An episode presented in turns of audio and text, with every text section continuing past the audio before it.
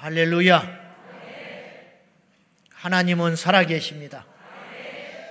문제가 있다면 우리한테 있는 거예요.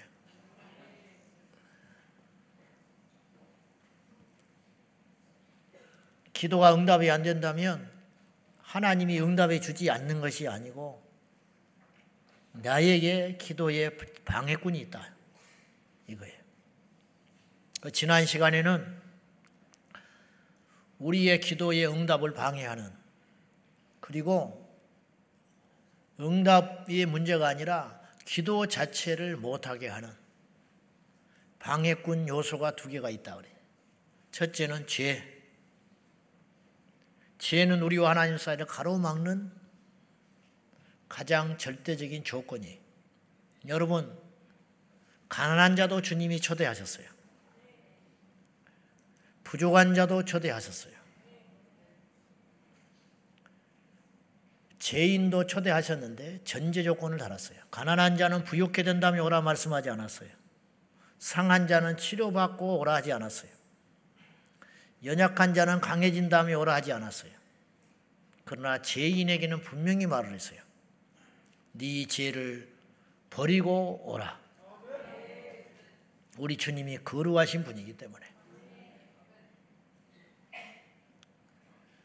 세상에 죄가 얼마나 많습니까?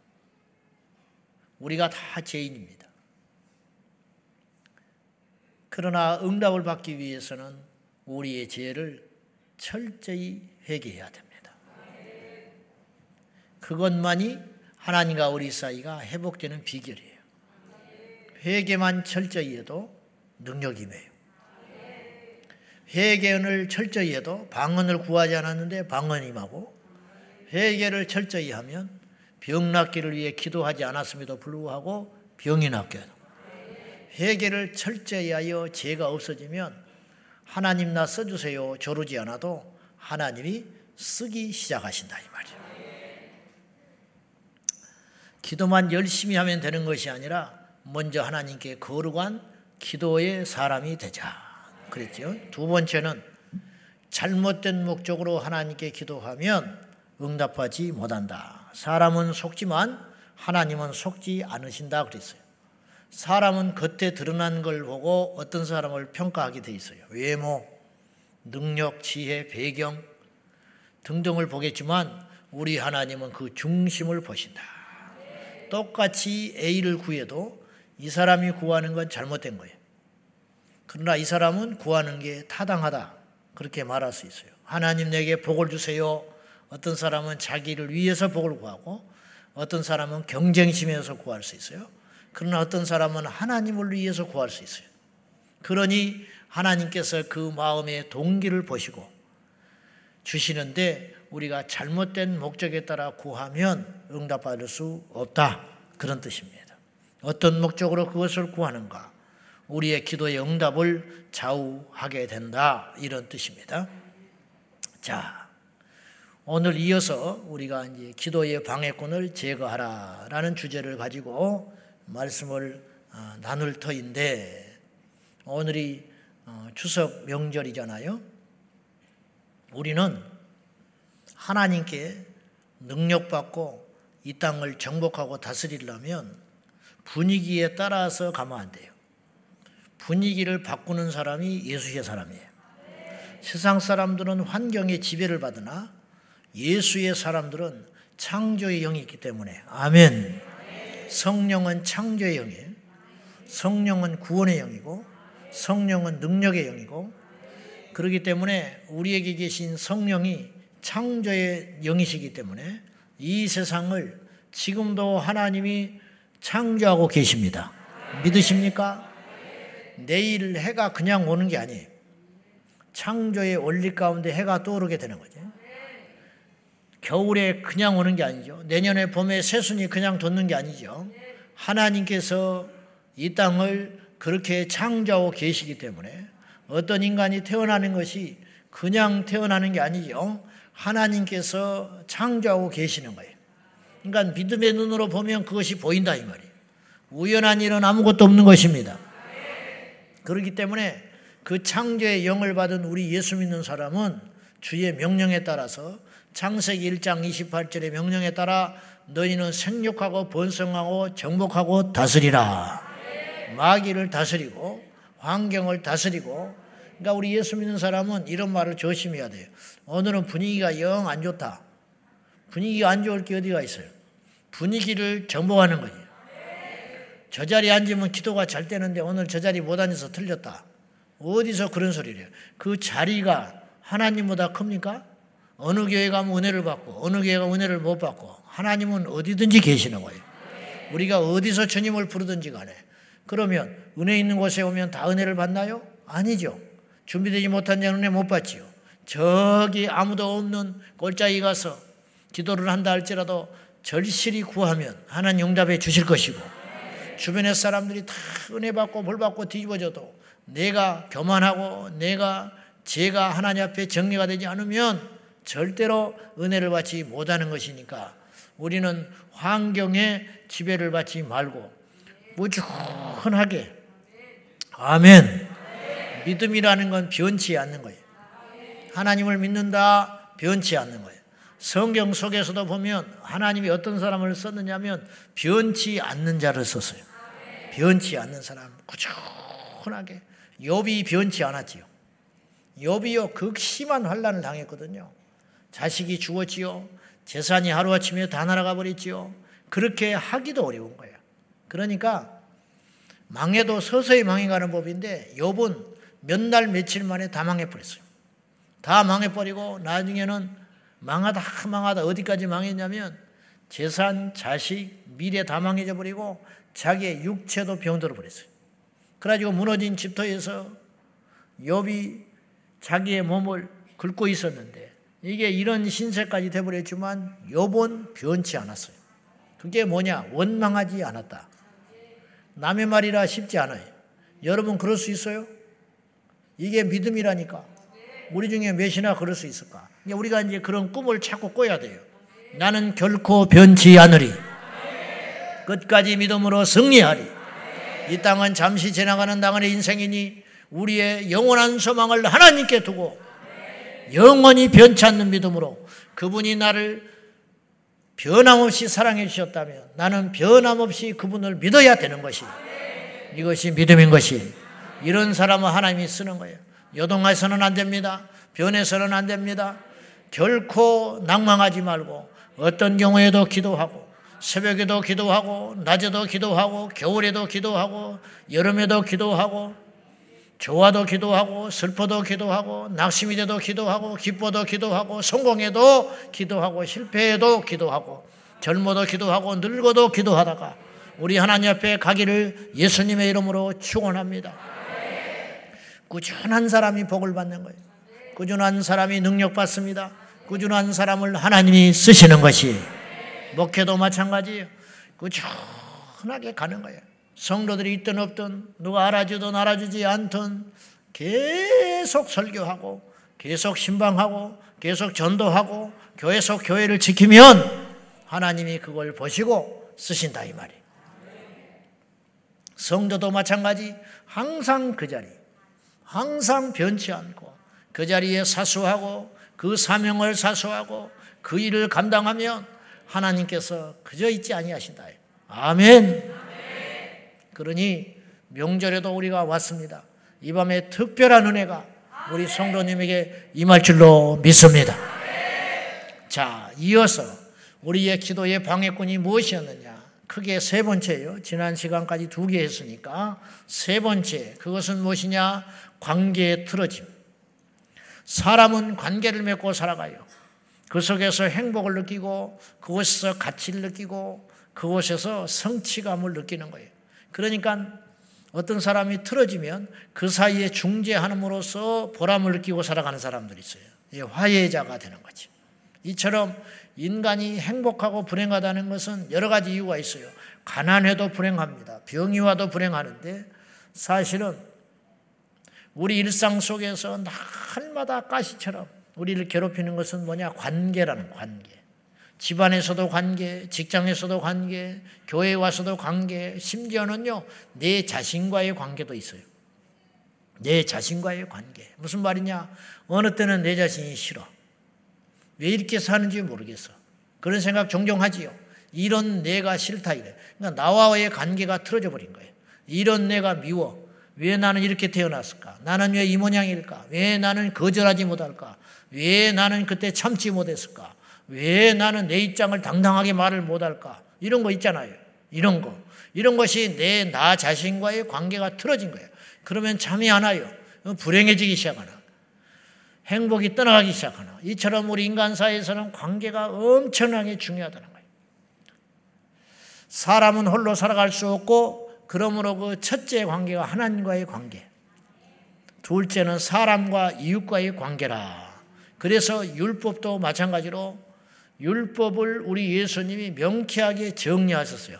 첫째는 네 마음과 성품과 힘을 다하여 주 너희 하나님을 사랑하고 또 네 이웃을 내 몸과 같이 사랑하라.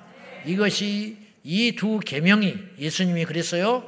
이 두 계명이 온 율법이요 선지자의 강령이니라. 구약을 구약의 율법을 확 지어짜면 두 개가 뚝 떨어진다는 거예요. 하나님 사랑, 이웃 사랑. 하나님 사랑하는 자가 우상 숭배하겠냐? 하나님 사랑하는 자가 안식일을 범하겠냐? 하나님을 사랑하는 자가 다른 신을 섬기겠느냐? 하나님을 사랑하는 자가 이웃에 대하여 하나님의 영광을 어지럽히는 하나님의 이름을 욕되게 하겠느냐? 이웃을 사랑하는 자가 부모를 효하지 아니하며 이웃을 사랑하는 자가 살인을 하며 부모 이웃을 사랑하는 자가 간음을 하며 도적질하며 거짓말을 하며 이웃의 아내와 재산을 탐내겠느냐? 그렇지 않지 않겠느냐? 결국은 하나님 사랑하고 이웃 사랑하면 율법을 다 지키는 것이다. 율법을 다 몰라도 하나님을 사랑하고 이웃을 사랑하기만 하면 그 사람은 율법을 다 지킬 수 있다. 예수님이 그렇게 말씀하신 거예요. 이게 이제 바로 관계의 문제라는 거죠. 하나님과 우리 사이에 이 문제가 생기는 것이 뭐 때문에 생겼냐? 죄 때문에 생긴다 그러죠. 죄. 지난주에 이사야 59장 1절과 2절 말씀 봤지요? 내가 손이 짧아서 너희를 구원치 못함이 아니다. 내가 귀가 가려서 듣지 못함이 아니다. 너와 내 사이에 죄가 가려서 죄가 가려서 내가 아무리 너를 도와주고 싶고 너의 기도 영답해 주고 싶지만은 여러분 컵이 더러운데 어떻게 물을 부어? 이 컵이 더러워서 물 붓는 바보는 없어요. 바보 천치도 그런 짓을 안 해. 부을수록 더 골치 아파. 이 컵이 더러워진데 물을 부을수록 일이 더 커지는 거예요. 나중에 쏟아보려면 일이 많고 시간이 더 많이 필요하고 에너지가 더 많이 들어간다 이 말이에요. 우리가 제된 상태로 하나님 응답을 절대로 못 받는 제된 상태 올바르지 못한 가운데 응답받는 경우는 인류 역사상 한 명도 없었어요. 그런 것처럼 보이죠. 그것은 사탄의 유혹이에요. 그건 응답이 아니고 사탄의 시험이라고요. 이단에 빠진 자가 어떤 사람 응답을 받았다. 이단에 빠져 들어갔는데 사업이 번성했다. 그게 하나님의 복인 줄 아십니까? 그건 하나님의 저주. 왜? 돌아오지 않아요. 버려버리는 거예요. 사도 바울이 후메네오를 사탄에게 내줘버렸다고 그랬어요. 사단이 마음대로 쓰는 거야. 사단이 끌고 다니고 사단의 도구로 괴물로 쓰다가 마지막에 비참하게 지옥에 끌고 같이 가버리는 거예요. 이게 축복입니까? 어리석은 것이죠. 절대로 그런 일은 없는 거예요. 그러므로 이단에서 역사가 일어나고 믿지 않는 자가 복을 받고 세상에 악한 자들이 득세하는 것에 대해서 시험에 들지 말라고 시편 73편에 우리에게 말씀하는 거예요. 그래서 시편 13편 기자가 깨달았어요. 아침마다 괴롭다고 그랬어요. 눈을 뜨면 괴로워. 왜냐? 의인이 고통을 받아. 아기는 잘때 죽을 때도 편하게 죽어. 그러나 그것이 축복이 아닌 걸 언제 알았느냐? 주의 성소에 가서 알았나이다. 그리고 그가 마지막에 고백하는 것이 하나님께 가까이 함이 복이구나. 하나님을 가까이 하는 것 자체가 복인 것을 깨닫고 이 시험의 문제를 해결하는 것을 우리가 볼 수 있었다는 것이에요. 그러므로 하나님과의 관계가 문제가 생기는 것이 죄 때문에 문제가 생기는 것이라면 사람과의 관계에서 문제가 생기는 것은 어떤 문제로 있느냐? 불화. 관계가 틀어지는 것이다.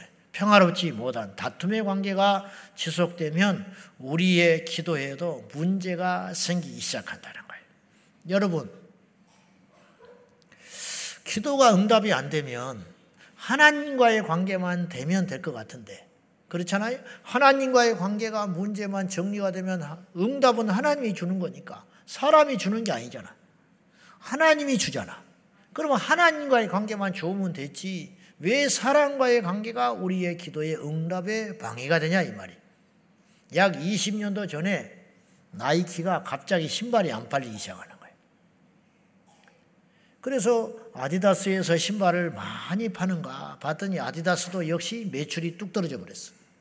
이유가 뭘까? 인구가 줄은 것도 아닌데, 제품이 문제가 있는 것도 아닌데, 조사를 해봤더니 뜻밖의 이유가 있었어요. 그게 뭐냐? 닌텐도 때문에 안 팔리는 거예요. 일본의 게임기 닌텐도. 왜냐? 아이들이 닌텐도가 한참 전 세계를 뒤엎었어요. 그래가지고 10대 아이들을 전부 방 안에 틀에 박혀가지고 게임만 하고 앉아있는 거예요. 농구도 하고, 축구도 하고, 달리기도 하고, 산책도 해야 운동화가 떨어지는데, 운동화가 안 떨어져요. 왜? 집에만 틀어박혀 있으니까. 그래서 나이키, 아디다스, 뭐 전부 다국적 회사들이 신발이 안 팔려가지고 한참 애를 먹었다. 그때부터 이들이 전략을 짰어요. 우리의 적은 닌텐도다. 우리의 적은 아디다스가 아니야. 우리의 적은 아시스가 아니야. 우리의 적은 퓨마가 아니야. 우리의 적은 닌텐도다. 닌텐도가 뭔지 알아요? 뭘 알아야 대화가 되는데. 제가 무슨 말씀을 드리는 거냐면 뜻밖의 이유가 있다. 뜻밖의. 신기한 일이 일어나. 우리가 하나님 앞에 믿음으로 구원받고 천국 가기 위해서 뭔가 대단한 일을 해야 할 것 같지만 실상은 작은 것이 우리 은혜를 확 깨버리는. 교회도 마찬가지 우리 일상에도 수없이 그런 일이 일어나고 있다는 거예요. 자, 베드로 전서 3장 7절 말씀을 한번 봅시다. 다 같이 시작. 남편들아 이와 같이 지식을 따라 너희 아내와 동거하고 그를 더 연약한 그릇이요 또 생명의 은혜를 함께 이어받을 자로 알아 귀히 여기라 이는 너희 기도가 막히지 아니하게 하려 함이라 남편들에게 베드로 사도가 권면하고 있는 거예요. 베드로는 결혼을 했어요. 그에게 장모가 있었잖아요. 그러기 때문에 이걸 뼈저리게 느끼고 있었다는 거예요. 베드로나 우리나 다윗이나 똑같아요. 다 똑같아요. 그들이 고난당하는 것도 우리도 고난이고 그들이 삶에서 넘어지고 실패하고 후회하는 것도 우리도 역시 넘어지고 실패하고 후회하고 똑같은 거예요. 모든 인간은 다 똑같아요. 베드로가 깨달았어요. 성질 급한 베드로가 어느 날 깨달았어요. 그래서 남편들에게 권면하는 거예요. 남편들아, 이상의 모든 남편들아, 내 말을 들어라. 너희의 아내를 귀히 여겨라. 그리고 귀히 여겨야 할 이유가 있다. 그건 뭐냐? 함께 천국 가는 동반자다. 그리고 귀히 여겨야 할 이유, 독특하게 이런 말을 했어요. 너와 아내와의 관계가 문제가 생기고 다툼이 생기고 평화가 깨져버리면은 너희의 기도가 막히게 된다. 이는 아내와 잘 화합하고 참고 견디며 사랑하고 부부간에 잘 지내야 할 이유가 어디가 있느냐 하면은 너희의 기도가 막히지 않기 위함이라. 교회에 올 때 차 속에서 다퉈가지고 차 대고 교회에 와서 네가 먼저 들어가. 들어가서 일부러 늦게 와버린다. 따로 앉으려고. 손 들고 기도하고 절대 응답 못 받아. 이게 극단적인 예지만 이런 일이 숱하게 일어나고 있다. 우리는 기도를 밤새 하면 될 것 같은데 그 전에 우리가 반드시 정리해야 할 문제가 있다. 관계를 풀어라. 관계가 풀리지 않으면 응답이 없다. 그런 뜻이. 이게 꼭 남편과 아내만의 문제가 아니라 친구 간의 문제, 교우 간의 문제, 형제 간의 문제, 직장에서도의 문제, 이게 다 얽히고 설켜 있어요. 이게 확 뭉쳐있다. 주의 종들이 사무실에서 응? 서로 으르렁거리고 사이가 안 좋아가지고 내려와서 성도들 보고 할렐루야 이렇게 하고 강단에 서서 설교를 하면은 그 말씀이 성도들을 살리는 게 아니라 성도들을 다 죽여버리는 다 죽여버리는 그런 생각 안 들어요? 셀 리더가 셀 레벨을 인도하는데 그 셀 식구와 응? 관계에 갈등이 있어가지고 응? 더 이뻐하는 사람이 있고 더 미워하는 사람이 있고 저 인간은 다른 셀로 가버리면 좋겠다. 저것만 없으면 우리 셀이 해피할 텐데 어찌 저런 것이 있어가지고 주여 오늘 새벽에도 기도하고 왔는데 오늘 더 바라보라는구나. 이런 마음을 가지고 일부러 그 사람이 말을 하면 안 쳐다봐버리고 고개 숙이고 있죠. 그리고 기도합시다. 앉혀놓고 절대로 불이 임할 리가 없다. 이게 틀림없는 영적인 원리라는 거예요. 여러분, 영적인 것이 대단한 것이 아니면, 영적인 것이 뭐 구름 위에 타고 올라가가지고 막 땅도 안 딛고 그렇게 살아가는 게 아니에요. 절대 그런 것이 아니에요. 그런 영성은 잘못된 영성이라. 삶에 깊이 뿌리 내린 영성이 진짜 영성이라. 삶이 영성이요. 영성이 삶이라 이 말이에요. 먹고 사는 문제, 관계의 문제, 이것이 우리 영성과 직결되는 문제예요. 그래서 많은 사람들이 이 허구적인 영성가들이 그래가지고 그냥 뜬구름 잡는 이야기, 그래가지고 세상에 나가 손가락질 받고 지탄 받고 아무런 능력도 없고, 그래 정신 승리 할 수 있습니다. 할렐루야 되는 건 아무것도 없고 역사도 안 일어나고 하나님의 손도 안 나타나고 뭐 아무것도 없는 허상만 쫓다가 10년, 20년, 30년 주저앉아 가지고 주여 주여 하다가 나중에 아무것도 남는 거예요. 그러다가 위기가 확 와요. 이게 뭐지? 그러면 이제 거기서 극단적인 상황이 벌어지는데 세상으로 팍 뛰쳐나와버려. 무슨 말이냐? 날마다 철회하는 사람이 주일날 안 나와버려. 그리고 찾아가면 전화도 안 받아. 나중에 알고 봤더니 예수를 떠나버렸다. 왜 그런 일이 벌어지느냐? 삶과 밀접하지 않는 동떨어진 붕붕붕 떠가지고 예수를 믿으니까 나중에 사단이 그런 사람은요 너무 건드리기가 쉬워요. 일상생활 속에서 차근차근 다져진 사람은 사탄이 건드려도 쉽게 무너지지 않아요.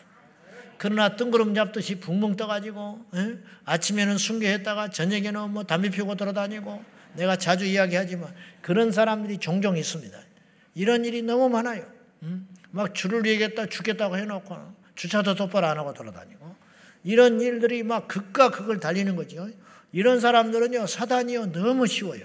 아주 쉬운 먹잇감이 돼요. 툭 건드리면 가버리는 거예요. 그러니까는 막 대부흥사가 넘어져 버리고 막 절대로 교회에서 그래서는 안 되는 사람이 엉뚱한 짓을 해버립니다. 왜냐 삶과 떨어진 예. 그냥 뜬구름 잡는 신앙생활을 하고 있기 때문에 그렇다. 절대로 그런 식으로 신앙생활 해서는 안 된다는 거예요. 기도 생활이 지속되기 위해서는 누구든지 사람에게 원망을 사고 있든지 또 혹은 반대로 내가 누구를 원망한다든지 미워한다든지 시기한다든지 섭섭한 마음이 있다든지 그리 하면 나의 기도가 절대로 뚫리지를 않는다는 거예요. 자리에 앉아서 시간을 보내고는 있지만 진정한 기도가 하나님께 능력 있게 올라가지를 못한다는 거지. 오늘 본문의 말씀은 순서에 대한 이야기예요. 자, 19절 한번 봐요. 자, 다 같이 봅시다. 시작. 내가 천국 열쇠를 네게 주리니 네가 땅에서 무엇인지 매면 하늘에서도 매일 것이요 네가 땅에서 무엇인지 풀면 하늘에서도 풀리리라 하시고 이게 어떻게 보면 베드로에게 천국 열쇠를 준다 하는 것 같지요. 원어에는 그런 뜻이 아니에요. 카톨릭이 말씀을 오해한 거예요. 그래가지고 그 교황에게 베드로가 교황이라는 것도 어불성설이고 베드로는 교황이 아니에요. 교회의 황제입니까? 교회의 압입니까? 절대로 잘못된 거지. 베드로가 일대 교황으로 이야기를 하는데 베드로는 교황이라고 말해본 적도 없고 교황 역할도 한 거 아니에요. 십자가에서 순교했던 베드로. 전 세계를 다니면서 조롱과 환란과 어려움 속에서도 예수를 전했던 그 순전한 종을 그리고 결혼했잖아. 결혼해. 그럼 교황도 결혼해라. 신부들도 결혼해라. 그러면 다. 저는 카톨릭을 말하는 게 아니라 이게 크게 잘못됐다는 거예요. 원어를 보면 베드로 자신에게 천국 열쇠를 준 게 아니고 그래서 교황이 이거 규 들고 다니잖아. 이거 하나님 대신하는 고해성사 아주 비성경적인 누가 사람이 어떻게 사람의 죄를 사해 줍니까? 주님만이 사해 주는 것이. 여기서 천국 열쇠를 너에게 준다라는 말은 원뜻은 무슨 뜻이냐 하면 베드로가 신앙 고백을 했어요. 무슨 고백을 했냐? 주는 그리스도시요 살아계신 하나님의 아들이십니다. 이 고백 위에 내가 교회를 세울 거야. 그리고 그 교회에 천국 열쇠를 줄 거야. 예수님이 그러는 거예요. 상식적으로 사람에게 천국 열쇠를 주겠습니까? 그러면 그 사람을 믿어야 천국 가는 것인데 천만에 그럴 리 없다 이런 뜻이.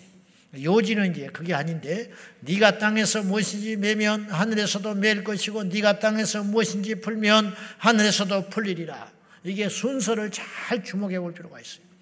땅에서 풀면 땅에서 매면 하늘에서도 매버리고 땅에서 풀면 하늘에서도 풀리리라. 이게 첫째 순서를 여러분이 주목할 필요가 있고요.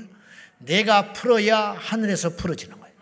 여기서 땅이라는 말은 사람을 말하는 거예요. 하늘이라는 말은 하나님을 말하는 거 아니겠어? 이 땅의 문제가 풀어야 하늘에서 풀어진다. 내가 사람과 풀어야 하나님과의 풀어져서 응답이 임하게 된다 이런 뜻이 그리고 풀리면이라고 하지 않았어요. 풀면 이거 뭐냐? 주체가 너 누가 풀어요? 내가 푸는 거예요. 천사가 풀어주는 거 아니에요. 하나님이 풀어주는 거 아니에요. 지난 주일에도 말씀했어요. 결단하면 하나님이 일하신다. 오늘 여러분이 그냥 눈 떠보니까 교회 와 있는 게 아니에요.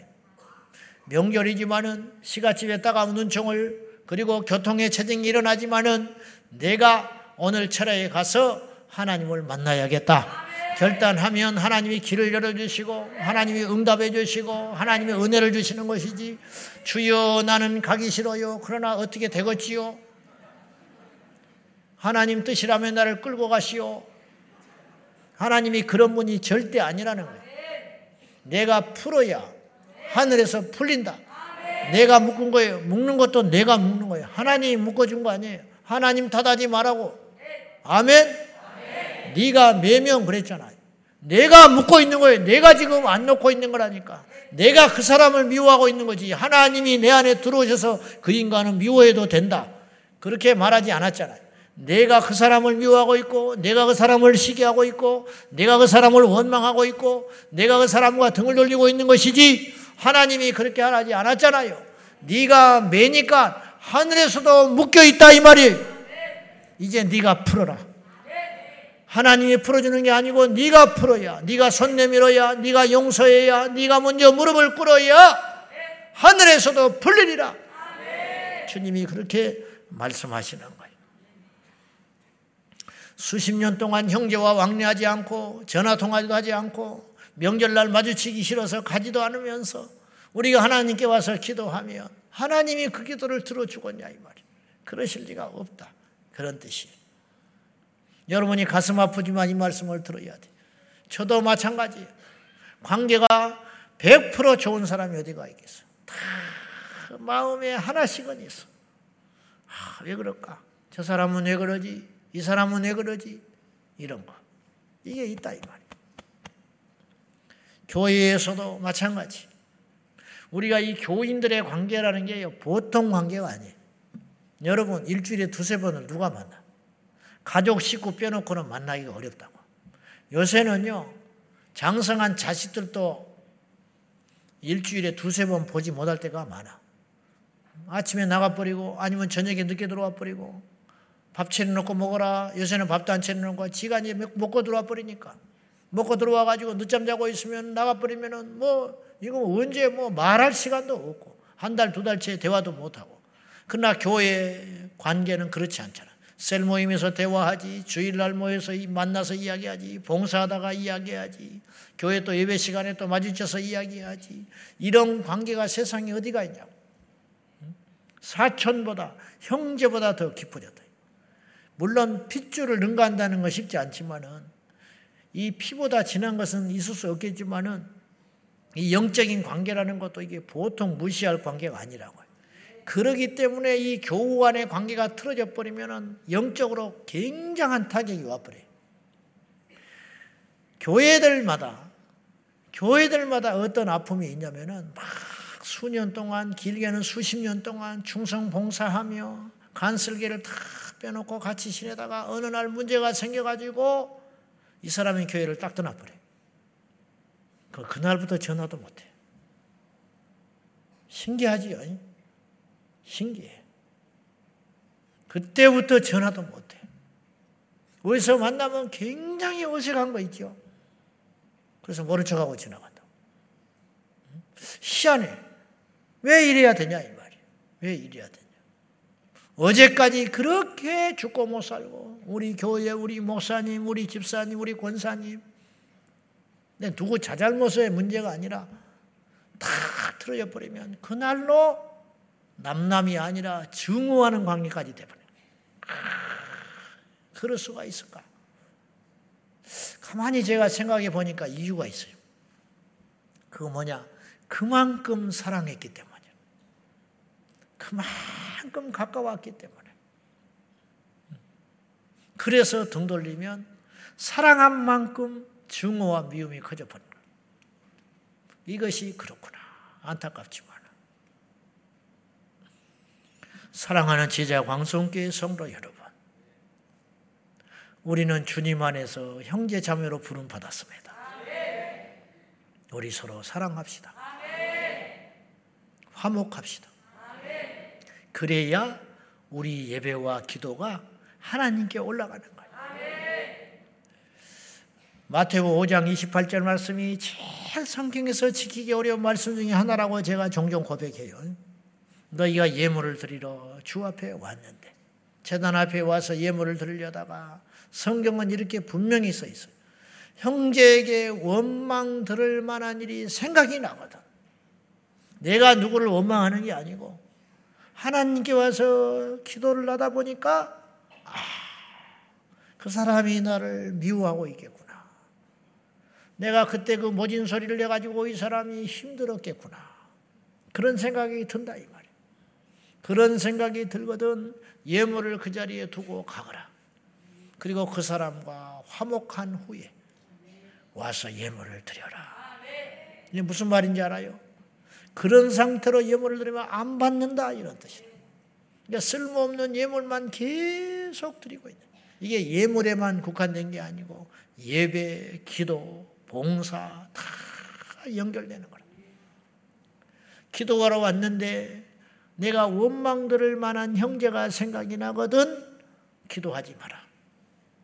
기도해도 안 듣는다. 가서 풀고 와라. 그러면 내가 너의 기도를 들어주리라. 그렇게 말씀하는 거예요. 쉬워요, 어려워요? 어렵다니까. 어려운 만큼 가치가 있어. 어려운 걸 해야 능력이 많은 것이다. 어려운 걸 해야 기적이 일어나. 어려운 걸 해야. 쉬운 것만 해가지고는 역사가 안 일어나요. 남이 하는 것만 해가지고는 능력을 못 받아. 엘리야가 하늘에서 불을 끌어내렸죠. 이게 보통의 일이 아니에요. 다니엘이 사자 입이 봉해졌지요. 다니엘의 새 친구가 불 속에 들어갔지만 머리털 하나 상하지 않고 예수님이 보여줌으로 인하여 세 명이 들어갔는데 네 명이 나타났잖아요. 신의 아들이로다 그랬어. 저는 예수님이 오셨다고 생각해요. 천사도 아니야. 신의 아들이라고 신의 형상을 가진 자라. 자기들이 볼 때 예수님이 오셔서 그 불 가운데 다니엘의 새 친구를 보호해 주셨다고. 저는 그렇게 믿어요. 이제 천국 가서 물어보면 돼. 또 이걸 갖고 뭐 따지지 마. 또 뭐 별걸 갖고 다 따지니까. 그렇게 믿어서 나쁠 것도 뭐야? 주님이 뭐 너희로 와 그러겠어요? 그렇지 않을 거 아니야. 응, 허허 웃으시고 말지. 아니라 할지라도 맞으면 좋고. 내가 무슨 말하고 있는 거야? 전두환 대통령 시절 때 바이올리니스트로 이름을 날리던 이가 하나 있었어요. 이분이 얼마나 유명했냐면은 지금 돌아가셨을 거예요. 그분 처남이 목회하는 교회에서 내가 잠시 있다가 내가 그걸 알았어요. 제가 무슨 사연이 있어서 상가산에서 기도하다가 두 달 동안 그 교회 가서 연단 받은 적이 있었어요. 여러분 연단 받고 훈련 받아야 풀어지고 뚫려지게 되는 것인데 저도 아직 멀었어요. 인격의 연단, 영의 연단, 혼의 연단, 육체의 연단, 습관의 연단, 말의 연단 모든 연단이 필요해요. 근데 어쨌든지 간에 제 작은 간증을 하자면은 제가 작은 개척교회에서 섬기다가 제가 이게 불순종이 와가지고 제가 하나님은 옳고 그름을 보는 게 아니에요. 내가 맞아요. 내가 맞는데 제가 권위에 자꾸 도전을 하게 됐어. 제가. 그러니까 이 권위자가 자꾸 안 돼, 잘 안 맞아. 안 맞는 게 아니라 누가 봐도 잘못했어. 그러니까 내가 자꾸 대표로 말을 하게 되고 이렇게 거스르게 되고 그러므로 인하여 이게 문제가 심각해졌어요. 그래서 내가 거기를 떠나버리려고 떠나버리려고 금식을 하고 금식 기도원에 가서 있었는데 금식 마지막 날까지 배만 고프지 기도도 안 되고 억지로 앉아 있는데 마지막 날 이제 요 예배 끝나면 내려가야겠다. 도저히 뭐 이거는 아니다. 수학도 없고 가서 이제 정리하고 내가 어떻게 해봐야겠다. 그리고 딱 있는데 마지막 그 종이 설교를 하는데 난데없이 내 기전에 나만 그렇게 들리는 거예요. 그 레마의 말씀으로 내 심장에 팍 파고들었어요. 주의 종의 가슴에 못을 박지 마라. 그래버리죠. 와, 나는 내가 옳다고 생각했어. 내가 의롭다고 생각했어. 근데 하나님은 그걸 안 보더라고. 네가 순종해야 된다는 거야. 주의 종의 가슴에 못을 박지 마라. 그래서 그 말씀을 내가 꼬꾸라져 가지고 그날 밤새 기도하고 눈이 퉁퉁 부어 가지고 그 다음 날 돌아가서 제가 이제 다시 섬기게 됐는데 그리고 몇 달이 흘러갔는데 사람인지라 아직 내가 또 연단이 안 된 거야. 광야에 졸업을 안 되니까 또 거스르게 됐어요. 그래가지고 제가 두 달을 교회를 피했어요. 그때 제가 간 것이 이제 그것이었는데 그곳에서 두 달 동안 나는 2년 2년 20년 배울 걸 배웠어요. 거기서 성도들 서너 명 앉아 있는데 예배 때마다 목사님이 설교를 하시는데 이분은요 원고를 써가지고 와 원고를 써가지고 오는데 눈을 감고 설교를 해. 원고를 썼는데 왜 눈을 감고 하는지 모르겠어. 근데 이게 자기도 안 된다는 거예요 억지로. 그리고 설교가 엄청 길어요. 한, 한, 나는 아무것도 아니야. 나는 아무것도 아니고, 어느 때는 주일 예배를 한 시간 막 반씩 해버려. 근데 뭐 아무 상관이 없는 게 성도들이 다섯 명 정도밖에 안 되니까 갈 사람도 없고 올 사람도 없어. 근데 내가 어떻게 상가산에서 만나가지고 거기를 가게 된 거예요. 근데 이제 그러고 이제 예배 끝나고 밥 먹고 그분하고 대화하는 모든 그 일상 속에서 얼마나 엄청난 영적인 그 보화가 쏟아지는지 그걸 그냥 내가 온몸으로 흡수를 했어요. 두 달 동안. 그래가지고 어쨌든 하나님이 다 뭐라고 내가 표현을 못하겠어. 딱, 딱 나한테 맞춰서 지금 나를 보고 있는 것 같아요. 하나님이. 어쨌든 그런 시간을 보낸 중에 있었는데 내가 왜 눈을 그렇게 감고 설교를 하십니까? 그랬더니 하나님이 아직 눈을 안 떠준다는 거예요. 설교 때만 되면 눈을 딱 감겨. 신기하지요. 눈을 감았는데 또 설교가 줄줄 나와. 원고도 안 보는데. 근데 그 말씀이 살아있는 생명의 말씀이더라. 근데 이제 그 자리에 누가 있었냐면 그 목사님의 누님이 계셨어. 그 매형이 유명한 바이올리니스트였는데 하나님 앞에 돌아오질 않으니까 하나님이 사랑하셔가지고 박사를 내버렸어요. 그러니까 집을 한 세 채 있었는데 다 날려버리고 완전히 거지 돼가지고 그 두 부부가 이제 하나님께 두 손 들고 엎드려서 거기 예배에 참석하고 있었어요. 이제 자기 동생인데 동생으로 알지 않아요. 주의 종으로 알지. 그래 무릎을 탁 꿇고 예배 드리는데 근데 이 목사님이 뭐, 뭐 대단히 큰 교회 목사님들 교인 다섯 명이라니까 근데 이분이 하나님을 만나니까 딱 아는 거예요. 확 성령에 붙들려 가지고 제가 그때는요, 아까 내가 이거 구름 위에 떠 있지 말라고 그러는데 내가 떠 있는 것 같더라고. 내가 이제 표현을 이렇게 내가 하는 거야. 이게 길을 가면 내가 길을 가고 있는 것 같지가 않아. 낙엽이 떨어지면 낙엽이 말을 해. 여러분은 모르겠어. 이런 경험을 내가 어떻게 말을 해야 할지는 모르겠는데. 근데 이제 제가 이제 그 말을 하려는 게 아니라 이분이 근데 다 망했네. 이제 그래도 음, 망해도 3대는 가잖아. 그러니까 전 세계를 다니면서 그거 공연을 하고 전두환 대통령 집권 시절 때 청와대에 초청받아 가지고 생일 때 가서 바이올린도 키고 막 그렇게 유명세가 있던 사람인데 다 망해, 어, 망할라니까 하루 아침에 엽처럼 다 망해 버렸어요. 그 아내가 이제 택시 탈 돈도 없어가지고 버스를 타고 사골세방에 주저앉아가지고 이제 교회 와서 계속 기도하면서 근데 이제 영이 막 살아나는 거야. 할렐루야. 겉사람은 후피하나 속사람은 날로 날로 새롭다 한 것처럼 우리 육의 사람은 죽어도 영이 살아나니까 얼굴이 그냥 광채가 나는 거야.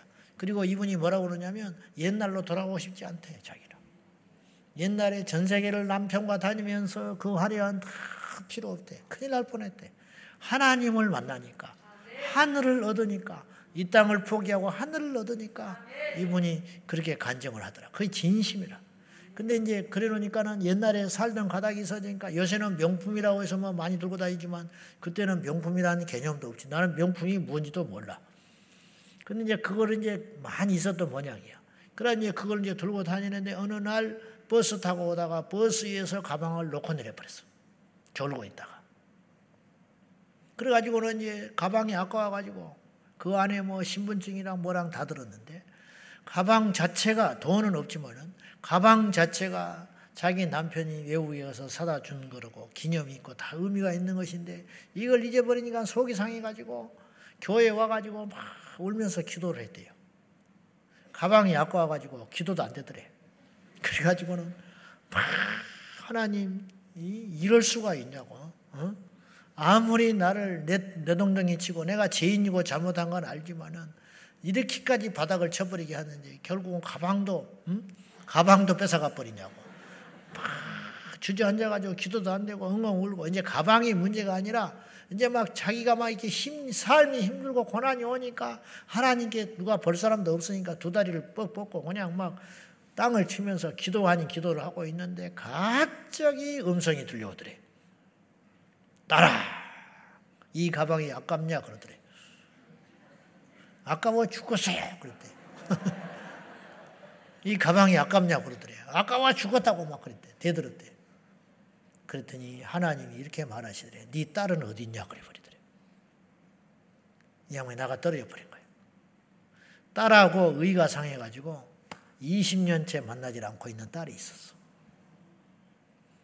네 딸은 어디 있느냐? 가방을 잃어버린데 이렇게 마음이 아픈데 네 딸은 왜 안 찾고 있냐 그러시더라. 요나처럼 박는 꼴이 아깝냐? 응? 네가 이 박는 꼴도 아끼는데 여기는 좌우를 분별하지 못한 니누의 성의 사람들이 얼마나 많은데 내가 그들을 아끼는 것이 어찌 합당하지 않냐고. 요나가 아무 소리 못하고 요나사가 끝나버리잖아요.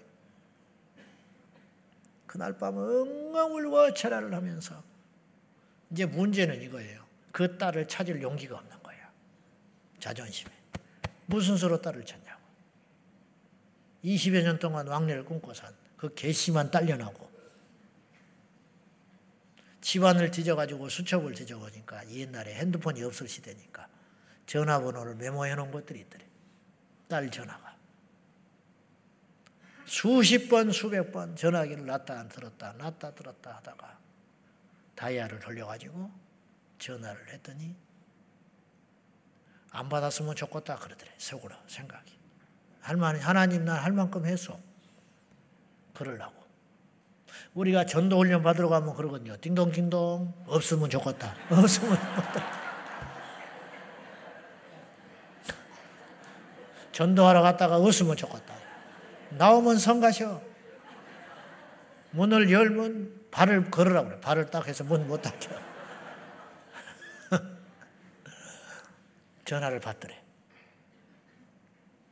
20년이 흘렀지만 부모 자식은 목소리를 알잖아. 둘이 말이 없어. 엉엉 울었어. 그리고 그 다음날 만났어요. 딸을 찾았어.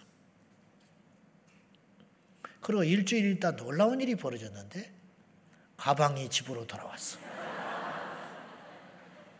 가방을 누가 보내줬어. 가방을. 그분이 그 간증을 하더라고. 와, 내 그 간증을 듣는데요.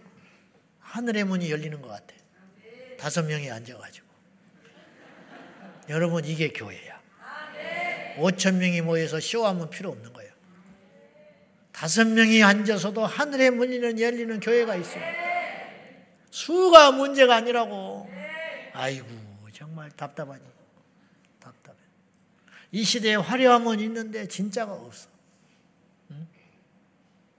응? 세상에 파워는 가졌는데 영역이 없다 이 말이야. 응? 설교는 매끈매끈해졌는데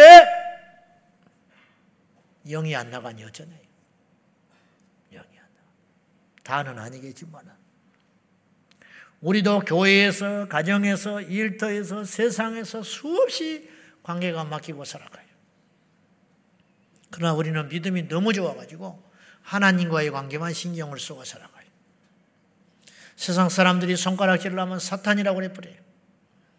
자신이 실수하고도 주변에서 충고를 하면 교만해서 마귀의 공격이라고 맞서버려요. 세상의 법도 지키지 않으면서 집회를 해요. 예전에 삼각산에 가면요. 그 돌에다가 십자가를 파란 스프레이로 그어놔버려요. 그리고 그 밑에서 기도를 해. 노상 방뇨를 해, 기도하다가. 기도하는데 좋은 터 잡겠다고 으르렁거리고 싸워요. 집회가 열리면 앞자리에 가서 앉겠다고 남의 발을 막 밟고 지나가고 사과도 안 하고 그리고는 앞에 앉아가지고 막 들고 뜁니다. 주여 주여 하고 막, 막 1m씩 들었다 앉았다 들어놨다. 은혜, 은혜는 혼자 다 받아. 성령 받으라고 그러고 막 이렇게 응? 치마를 들쳐 들고 성령 받는다고 난리 법석을 떨고 그리고 주여 기도하면 세번 주여 부르짖고는 가버려 왜? 빨리 좋은 차 자리 타고 가야 되니까 아니면 식당에 빨리 앞장서서 밥을 먹어야 하니까 그렇게 10년 20년을 다니는 거야 집안 식구 한 명도 예수합니다 집안 식구 그 집안 형제들이 골칫덩어리야. 골칫덩어리. 그 사람. 골칫덩어리. 무슨 말을 하면은 뭐 예수 예수 그러고 무슨 말 하면은 뭐 집안 모임에 오기를 해. 무슨 뭐 하나 뭐 헌신을 하나 하기를 해. 명절 때 나타나기를 해. 대소사에 나타나기를 해. 그런 얌체짓을 하면서 산에 가서 기도한다고. 안 돼요. 그렇게 예수 믿는 거 아니라고. 묶여 있는데 풀립니까? 이게 묶여 있는데 풀리냐고. 저는 세상에 비유 맞추고 서비스하라는 소리가 아니에요. 알지요? 무슨 말인지? 풀어라 이 말이에요. 이것을 풀어라. 주차장에서 다툼하고 예배 하나님이 듣습니까? 주차장에서 다툼하고 찬양을 하면 그 찬양곡을 하나님 받습니까? 안 되는 것이지. 어째서 한 입으로 쓴물과 단물을 내냐고 야고보 사도가 우리에게 책망하지 않아요? 안 되는 것이다. 틀어진 관계는 기도를 방해해요. 그러면 이제 문제가 있지. 이걸 어떻게 풀어야 되느냐? 어떻게 풀어야 되느냐? 두 가지를 살펴볼 거예요. 첫째, 역설적으로 막혀서 기도가 안 되잖아요. 막혀서 기도가 안 돼. 묶여 있으니까 앞으로 못 나가는 거예요. 그렇잖아요. 매어 있잖아. 땅에서 매면 하늘에서도 맨다. 땅에서 풀면 하늘에서도 풀리리라. 주님이 그랬죠. 근데 이게 매여 있는 거지. 막혀 있는 거 아닙니까? 막혀 있으니까 어떻게 안 되는 거지. 그럼 막혀 있어서 기도가 안 되면 어떻게 해야 되느냐? 역설적으로 잘 들어보세요. 기도를 그래도 포기하지 마라. 무슨 말이냐? 기도가 안 되면 우리는 기도를 안 해버려요. 그죠? 기도가 안 되면 일어나 버린다고. 다음에 하자고. 그러니까 어리석은 거라는 거예요. 그러니까 맨날 밑바닥에서 찰랑찰랑찰랑 하다가 그냥 가고 찰랑찰랑찰랑 하다 가는 거예요.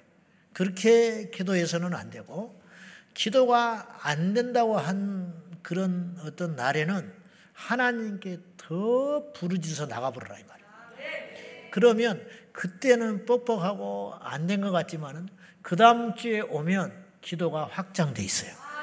할렐루야. 산에서 기도할 적에 그 연단 받는 그 목사님이 이런 간증을 했어요. 막 기도라는 게 이게 훈련이 필요하거든요. 그러니까 처음에 자기 이분이 3대째 예수 믿는 집안이었는데 간경화 걸려가지고 이 복수가 차. 내가 그 이야기 종종 했죠. 간경화가 차가 간경화가 돼가지고 간에 복수가 쳐가지고 말기가 가지고 이제 죽어가. 이분이 이북에서 내려왔는데 6.25 때. 그래가지고 얼마나 악착같게 살았는지 또 예수를 3대 믿는 집안이기 때문에 기독교 이 가풍에다가 나름대로 생활력이 강하고 그래가지고 잘 살게 됐어요. 근데 주일날 선데이 크리찬으로 흰 양복에 빼꾸도만 신고 멋부리고 돌아다니고 주일날은 성회초도 안 들고 달랑달랑 와가지고 저 뒤에서 졸고 앉았다가 설교를 졌다고밖에 못하나 속으로 판단하고 있다가 축도도 하기 전에 도망가 버리나. 그러고 놀러 다니는 거예요. 그러다가 이 복수가 차면서 사업이 망해지감하면서 완전히 거지 돼가지고 이분이 지금은 삼각산 쪽에 가다 보면 북악터널이 뚫려 있고 복선으로 뚫려서 그나마나 내가 옛날에 다닐 때는 단선이어가지고 엄청나게 밀렸어요. 아, 동전 던지고 지나지 않다고 옛날에. 근데 그 전에는 터널도 없어가지고 서울에서 망하고 실패한 사람은 지금은 평창동이 아주 부자 동네가 됐죠. 의리의리한 저택들이 많이 있잖아요. 그때만 해도 터널이 뚫리질 않아가지고 서울에서 실패하고 망한 사람은 상하산 밑에 와서 우막 치고 살았대.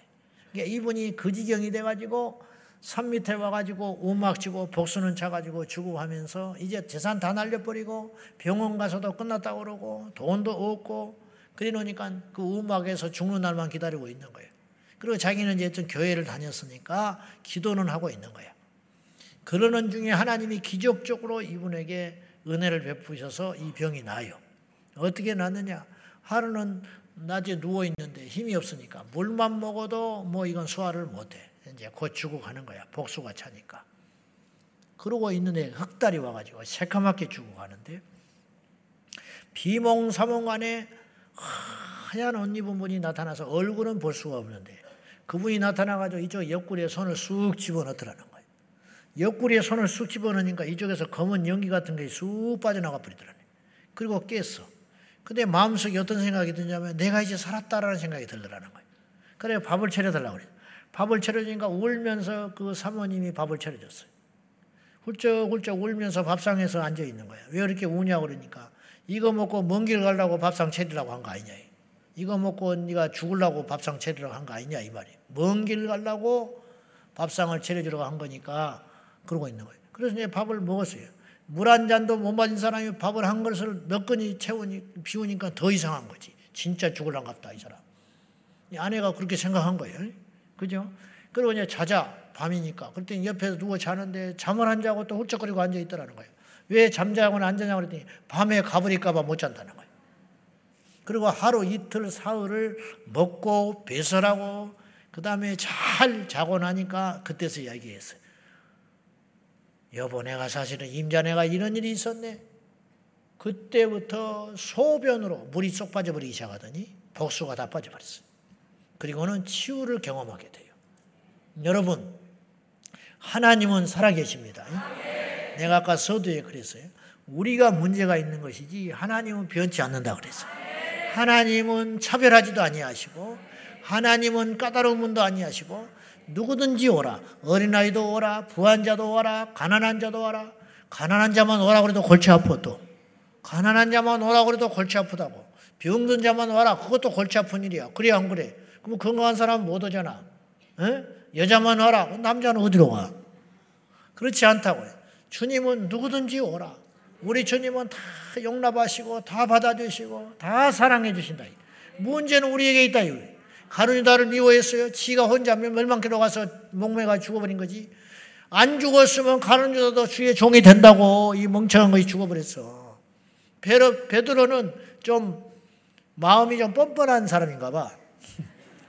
예수님 모른다고 세 번이나 부인했는데 또 거기 잡고 있잖아. 그냥 흔들흔들 하면서.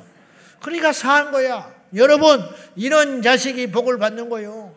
이런 사람이 쓰임 받는 거야. 할렐루야! 음, 밀어내도 왜 내가 밀려나냐? 나는 더 갈란다. 니, 너 때문에 내가 왜 교회를 안 나가냐? 이런 사람이 능력받고 은혜받고 쓰임 받는 거야. 아멘? 그런다고 난 밀어내면 안 돼요.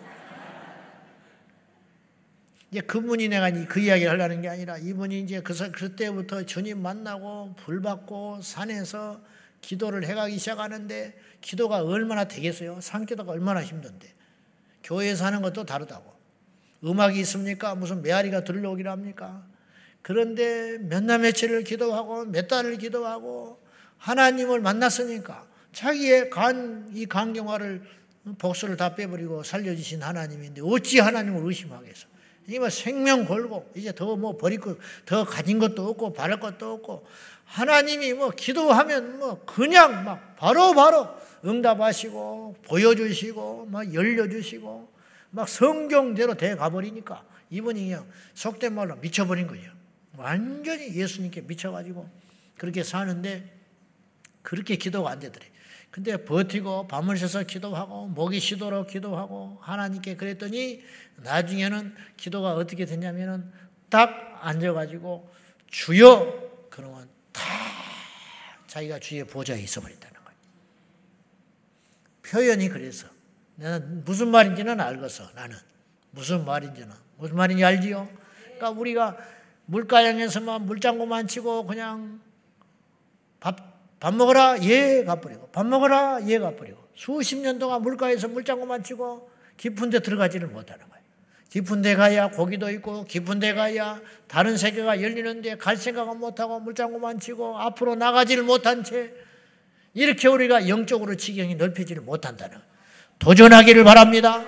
깊은 데로 가서 그물을 던지고 영적으로 깊은 데 나가서 하나님의 은혜를 받고 성령도 받고 은혜도 받고 능력도 받고 불도 받아야지. 성령을 받고 난 다음에 성령에 대해서 이야기해라 이 말이에요. 방언을 받고 나서야 방언에 대해서 말을 해야 함부로. 방언 받지도 못한 사람들이 방언에 대해서 이러고 공개하고 신학적으로 어쩌고 저쩌고 물어보면 방언도 못 받았어. 방언도 안 받아놓고 신학책 있고 잘못했다 이다이다 삼다이다. 그따구 소리 하지 마라 이 말이에요. 귀신을 쫓아보고 이야기해라 이 말이야. 귀신이 있다 없다 말하지 말고 그래요 안 그래요 여러분. 이스라엘이 모순된 일이 너무 많아요. 어디 책으로 주님을 만나? 기도하다 만나고 예배하다 만나고 찬양하다 만나고 복음 전하다가 만나는 것이지. 머리로만 잔뜩 커가지고 말이지. 근데 어느 날 이보니 하늘이 딱 막혀버린 것처럼 아무런 이유도 사건도 없는데 어제까지 그렇게 하나님과 통했던 사람이 갑자기 단절해버려. 뭐가 범죄한 것이 있는가 회개를 하면 해도 어릴 적에 그 어린 기억도 안 날 때부터 쓴물이 나오도록 회개를 해도 기도가 안 풀려. 근데 말씀도 없고 응답도 없고 음성도 들리지를 않고 보여지는 것도 없고 성경을 읽어도 눈으로만 읽지 와서 닿지를 않고 몇 날 며칠을 그 영적으로 괴로운 가운데 지내가는데 자기 안에 의지적으로 이런 생각이 들더라는 이것을 내가 돌파해야 된다. 이걸 돌파하면 하나님이 영적으로 점프를 시켜주겠구나. 그런 생각이 확 들더라. 그래서 이분이 작정하고 산에 올라갔어요. 더 깊은 산에 올라가가지고 내가 이것이 뚫려지지 않고는 내려오지 않는다고 집에다 통보를 해버리고 찾지 말라고 그랬어요. 여기에 이제 아무나 할 수 있는 일이 아니에요. 그래가지고 확 엎드려가지고 기도를 하는데 기도가 됩니까? 그 잘 되던 기도가 안 돼버리더라는 거예요. 근데 저기 가보니까 소나무를 누가 베어내고 썩어가지고 밑둥이가 있더래. 근데 이상하게 거기를 가서 앉고 싶더라네. 거기 앉아가지고 소나무 밑둥을 딱 잡고 기도를 확 하는데 확 열려버리더라는. 한 10여 분 기도했나 봤더니 눈을 떠봤더니 날이 새버렸더래. 이게 기도가 회복이 돼버린 거예요. 덩실덩실 춤을 추면서 집으로 내려와 가지고 이제 그때부터 다시 보니까 영적으로 자기가 점프한 거야, 진짜. 달리 보여. 말씀을 봤는데 옛날에 깨닫지 못한 것들이 막 눈에 수수수수 들어오는 거예요. 더 차원이 높아져 버리는 거예요. 너무 감사해서 다음에 또 이런 영적으로 연단받을 날 영적인 침체가 오면 내가 극복을 해야겠다 싶어가지고 그 자리에 올라가서 소나무를 캐다가 기념으로 보관해 놓으려고 갔는데 아무리 찾아봐도 없어. 그 깊은 산 누가 캐갈 리도 없는데 그 자리에 분명히 있어야 할 소나무가 없더라는 거예요. 여러분, 틀어진 관계는 기도를 방해한다 그랬어요. 그럼 어떻게 해야 되냐? 하나님께 기도로 전진하라. 용서도요 힘이 있어야 하는 거예요. 그럴 거 아니에요. 손을 내미는 것이 어마어마한 힘이 있어야 내미는 거요. 누구를 포용한다는 것은요 어마어마하게 넓어야 포용하는 거요. 그래 안 그래? 용서 받는 건 쉬워요. 용서 받는 게 어려울 것 같아. 용서 해 주는 것이 어려울 것 같아. 말할 것도 없어. 대접 받는 게 쉬워요. 대접하는 게 쉬워요. 말할 필요도 없지. 대접 받는 게 쉬워? 대접하는 게 쉽, 대접 받는 게 쉽지. 어떤 게 어려워? 대접받는 게 어려워? 대접하는 게 어렵지? 용서받는 게 어려워? 용서하는 게 어렵지? 사랑받는 게 어려워? 사랑하는 것이 어렵지? 그래, 안 그래요? 말하는 게 어려워? 말 안 하는 게 어렵지? 그렇잖아요. 공부가 안 된다고 가방 써버리고 일어나 버리면 끝이에요. 걔는 대학 못 가. 프로야구 선수들이 종종 슬럼프라는 게 와요. 안 돼. 그렇게 때리고 싶은데 안 맞아. 그렇게 잘 던지고 싶은데 중심에 가서 꽂히질 않아. 그 어떻게 하는지 알아요? 그러면 아이고 좀 쉬자. 아니 밤새서 배트를 휘두르는 거예요. 안 되니까 안 되니까 공을 더 던지는 거예요. 그리고 나서 어느 날 하나가 딱 나한테 잡혀요. 아! 그리고 폼이 다시 생기는 거예요. 그리고 슬럼프가 탈출된다니까. 여러분 병 들어서 입맛 없지요. 병 들어 입맛 없으면 어떻게? 숟가락 놔버리면 영혼이 놓는 거야. 병이 들면 입맛이 없지. 그렇지만 눈을 지그시 감고 입맛으로 먹는 게 아니라 살겠다고 입을 열어서 음식을 집어넣기 시작하면 결국은 살아나게 된다 이런 뜻이에요. 기도가 안 된다고 일어날 일이 아니라 기도가 안 될수록 하나님을 찾으라 이 말이야. 네. 그래서 선순환과 악순환이 있다고 그랬어요. 똑같은 고난이야. 사사기의 역사는 그거예요. 이스라엘 백성들이 하나님의 은혜로 가나안 땅을 정복하고 풍성한 복을 받았어. 풍성한 복을 받았으면 하나님께 더 감사해야 되고 하나님 말씀을 지켜나가야 되는데 기쁘고 좋고 확장되고 부흥이 되고 복을 받으니까 이것들이 엉뚱한 짓거리를 하기 시작하는데 어떻게 하느냐 교만해졌어요. 재지기 시작해. 이방 여인들을 탐하기 시작하고 이방의 우상을 숭배하기 시작했어요. 그러니 하나님 그냥 안 주지요. 하나님이 때려버리지요. 하나님의 징계가 임하니까 삶의 고난이 와요. 삶의 고난이 오니까 하나님을 찾는 게 아니라 더 원망을 해. 하나님을 원망을 하니까 더 삶이 뭉개지지요. 계속 악순환으로 가는 거예요. 이게 사사기의 악순환이라. 선순환은 어떻게 되는 것이냐? 고난이 왔어요. 고난이 오면 하나님을 원망하지 말라는 거예요. 고난이 오면 회개해라 이 말이에요. 고난.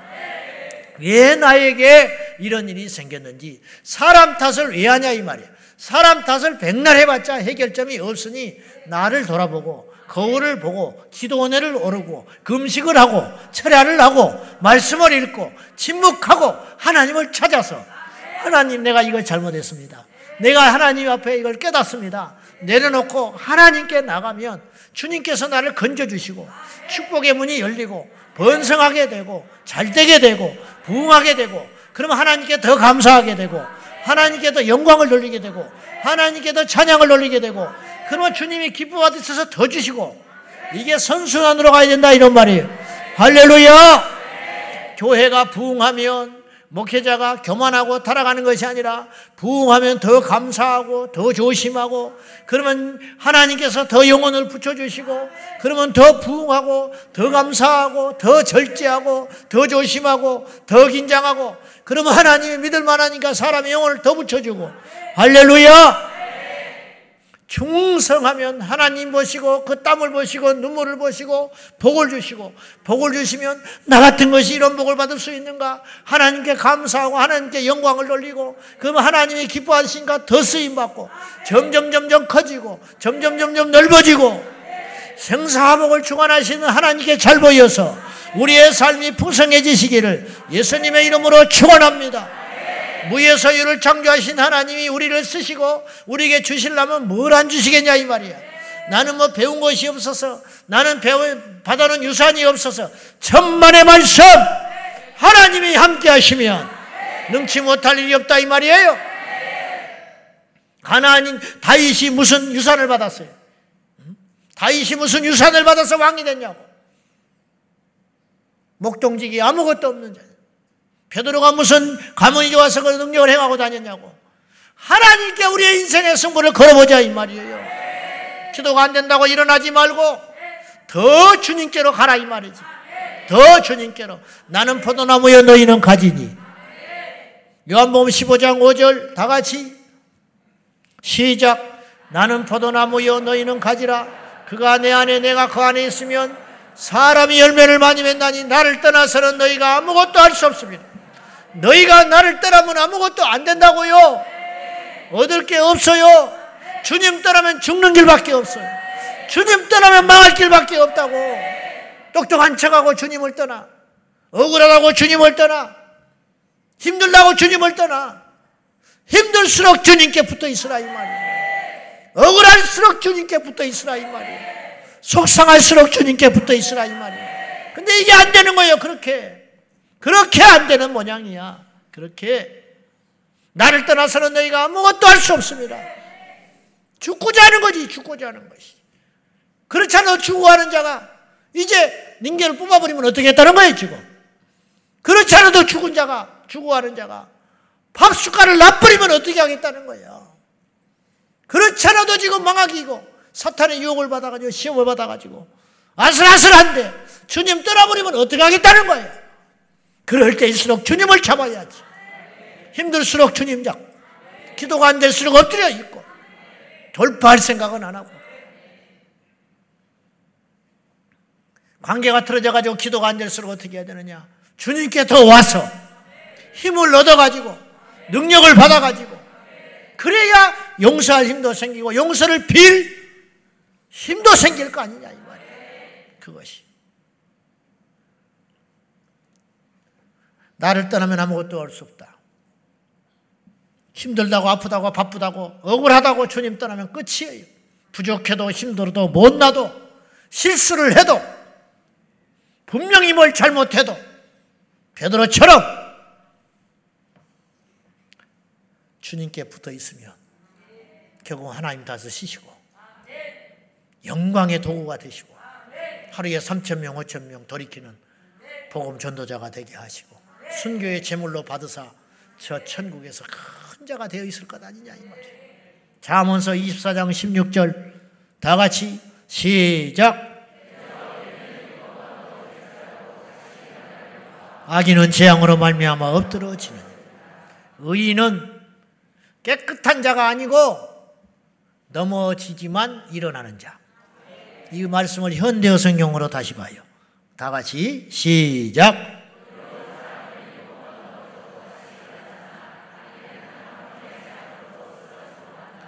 여기서 악인은 왜 악인이냐?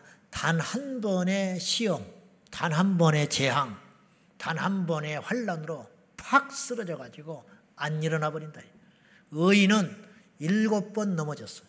일곱 번 시험 들고 일곱 번 환란 만나고 일곱 번 재앙 만나고 일곱 번 잘못하고 일곱 번 넘어졌다 할지라도 일어나는 자가 의인이지 의인은 없나니 하나도 없다고 그랬잖아요 주님이 의인은 없나니 하나도 없어요. 근데 여기서 의인은 무엇이냐? 일어나서 주님을 찾는 자가 의인이다 이런 말이에요.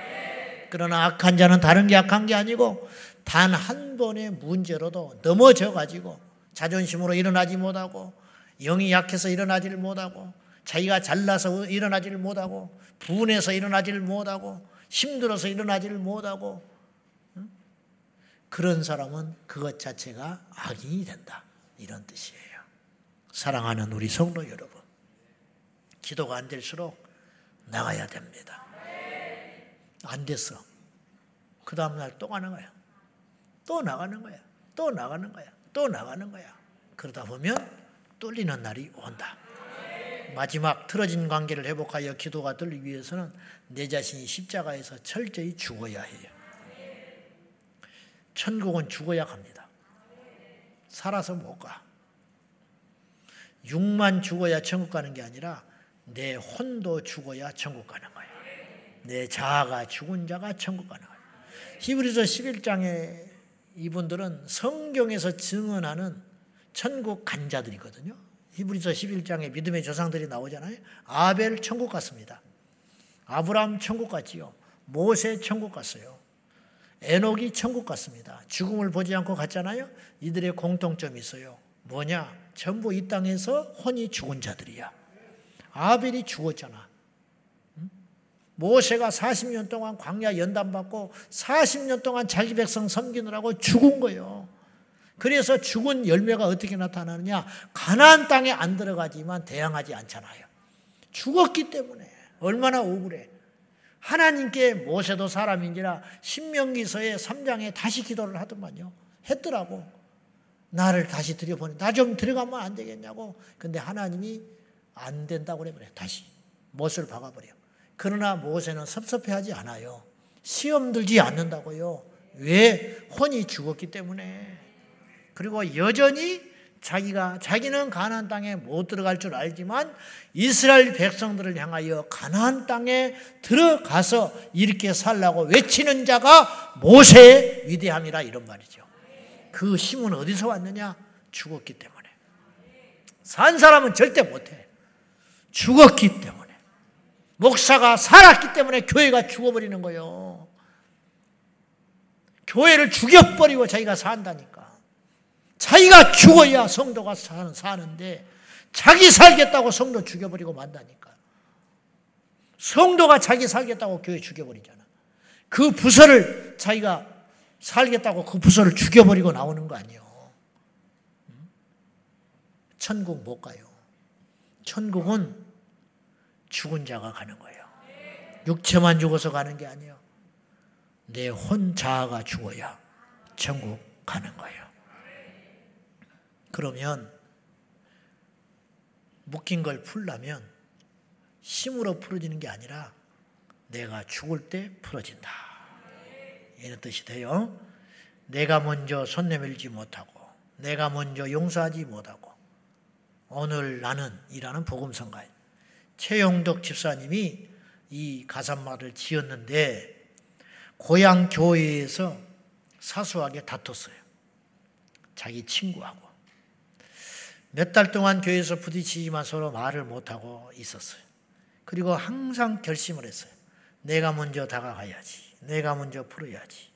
근데 어느 날 만나면 용기가 안 나서 못했어요. 그렇게 망설이던 어느 날 그 친구 집사가 먼저 와서 손을 내밀었어요. 그래서 화해를 했어요. 서로 끌어안고 풀었어요. 한 달 후에 그 친구가 갑자기 교통사고가 나서 죽어버렸어. 그 친구는 풀고 하나님께 간 거지. 장례 후에 그의 일기장을 우연히 봤는데 이렇게 써 있었어요. 내가 예수님 다음으로 제일 존경하는 사람이 내 친구 최용덕 집사다. 왜냐하면 그가 나를 교회로 인도하여 예수 믿게 만들어준 생명의 은인이기 때문에 그렇다. 일기장이 그렇게 써 있었어. 그 친구는 자기를 그렇게 생각했는데 자기는 손을 먼저 못 내밀고 그 친구를 먼저 손을 잡아주지 못하고 천국으로 보내버린 그 아픔 때문에 이분이 절절한 이 시를 지은 거예요. 내가 먼저 손 내밀지 못하고 내가 먼저 용서하지 못하고 내가 먼저 웃음 짓지 못하고 이렇게 머뭇거리고 있네. 그가 먼저 손 내밀기를 원했고 그가 먼저 용서하기를 바랬고 그가 먼저 웃음 주기를 원했네. 나는 어찌된 사람인가? 이게 인간이냐 이 말이야. 용기 갖고는 안 돼요. 결심 갖고는 안 되는 것 같아. 십자가에서 죽어야 가능해요.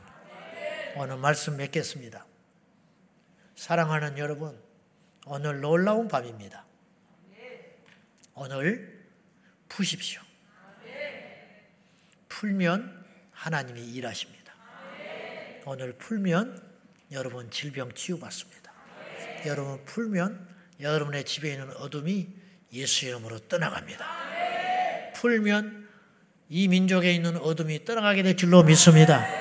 서로 풀고 손 내밀고 예수 안에서 하나 될 적에 우리의 기도는 더욱더 강력할 것이고 우리의 기도는 응답받게 될 줄로 믿습니다. 이런 복된 밤이 되기를 예수님의 이름으로 축원합니다. 축원합니다. 기도하십시다.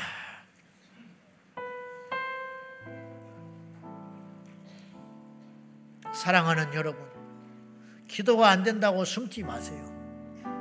기도가 안 될수록 나와야 됩니다. 기도 안 될수록 하나님께 엎드려야 됩니다. 이번 주부터 이 강대상 앞에 저쪽에 옆방에 옆에 문을 열면 방석을 준비해 놨습니다. 어떤 분들이 건의를 해서 강대상이 와서 기도를 하고 싶거든 저 방석을 가져다가 기도를 하셔도 됩니다. 이 밤에 풀고 가십시오. 이 밤에 돌파하고 가십시오. 이 밤에 응답받고 가시기를 바랍니다. 이 시간에 먼저 기도할 적에 주님, 내 안에 있는 기도의 방해꾼, 내 속에 있는 욕심과 자아와 죄를 내려놓고 철저히 회개하고 하나님과 이웃에 대하여 풀어지게 하여 달라고 다 같이 우리 말씀 붙들고 간절한 마음으로 하나님께 기도하겠습니다.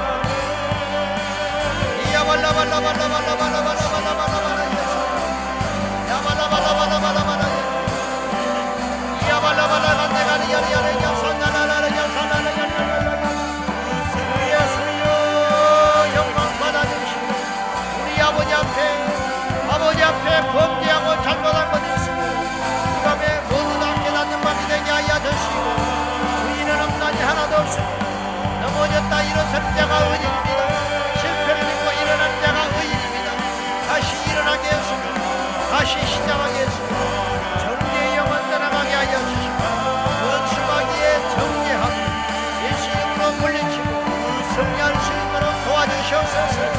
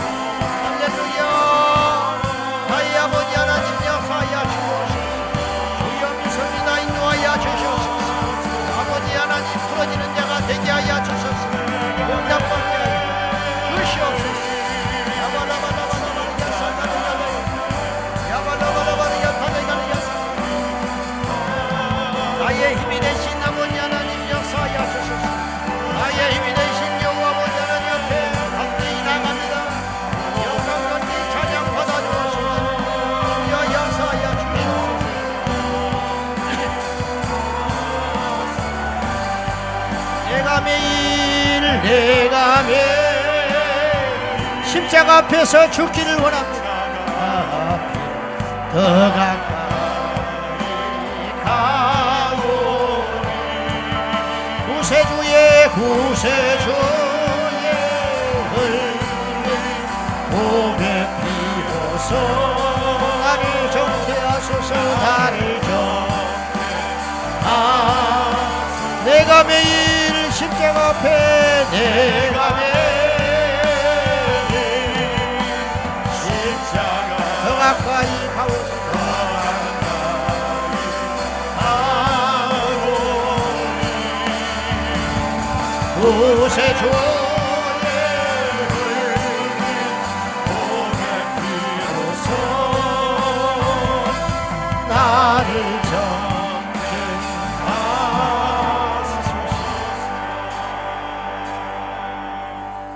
가장 강한 말은 죽는다는 말입니다.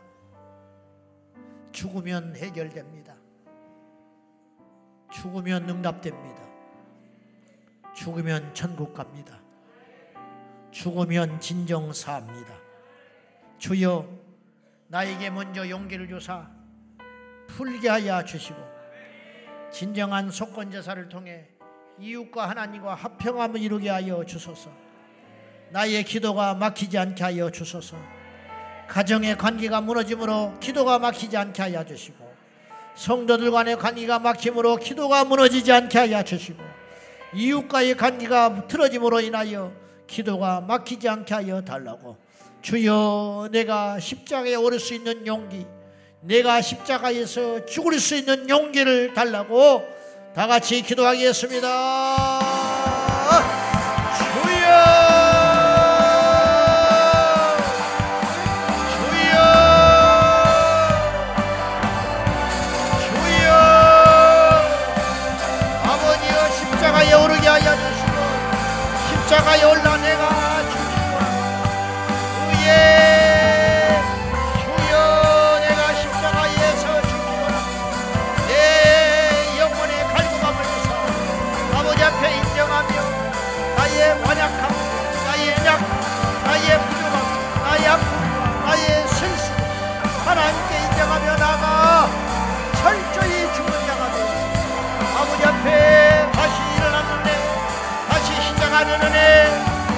새롭게 되는 은혜가 우리 안에 일어나기를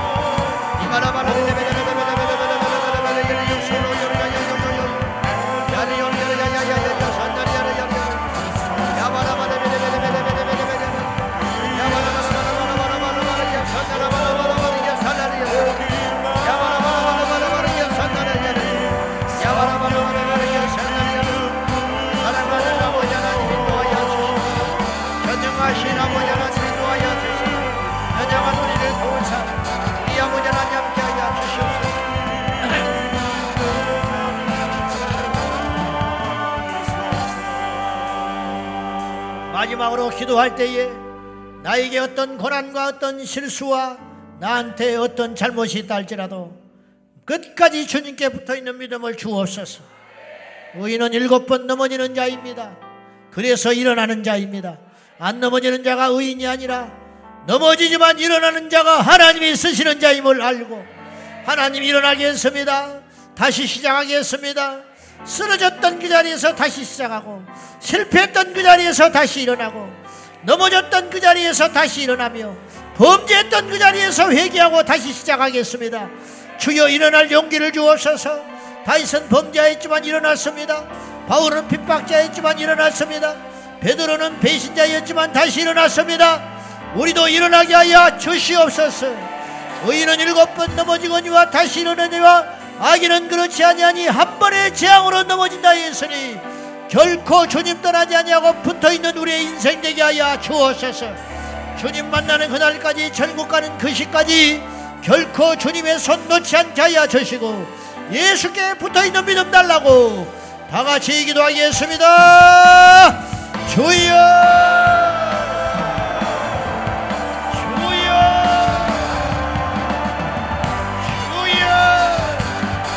어떤 시련과 환란과 풍파가 와도 주님을 떠나지 않겠습니다.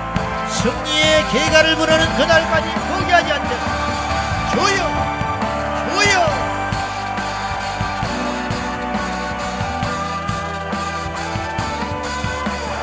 기도가 안 될수록 엎드려 있겠습니다.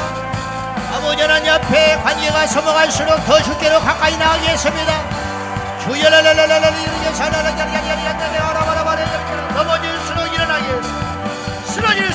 나가게 했습니다.